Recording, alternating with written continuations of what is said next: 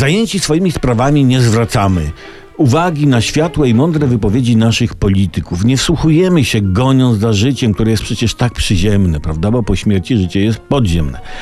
A jak zwracamy uwagę na te wypowiedzi, to nie rozumiemy głębi ich tych wypowiedzi. Kiedyś Waldemar Pawlak powiedział, że można zmniejszyć bezrobocie poprzez zwiększanie zatrudnienia. I wtedy rządzące w Polsce obcojęzyczne ręce śmiały się z tego i nie wdrażały recepty pana Pawlaka. A tu proszę teraz, niespodzianka, zwiększyliśmy zatrudnienie i co? I bezrobocie spadło. Dzięki czemu gospodarka ruszyła. Stało się tak dzięki słusznej polityce rządu.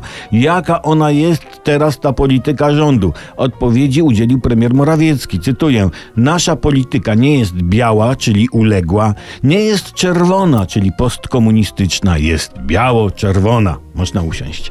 Czyli, będąc polityką w sumie biało-czerwoną, jest nasza polityka tym samym uległo postkomunistyczna, prawda? No bo biała uległa, czerwona postkomunistyczna logiczne. Dalszy rozwój polityczno-gospodarczego ustroju Polski nakreślił Ryszard Petru, mówiąc niedawno, jest potrzeba na polskiej scenie politycznej ugrupowania społeczno-liberalnego, czyli pan Petru chce budować w Polsce kapitalizm socjalistyczny.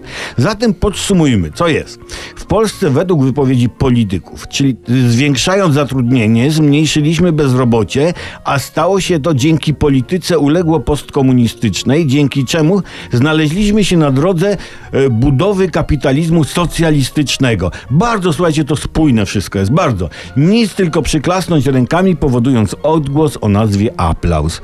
Mówcie chłopcy dalej, mówcie, słuchamy i się uczymy.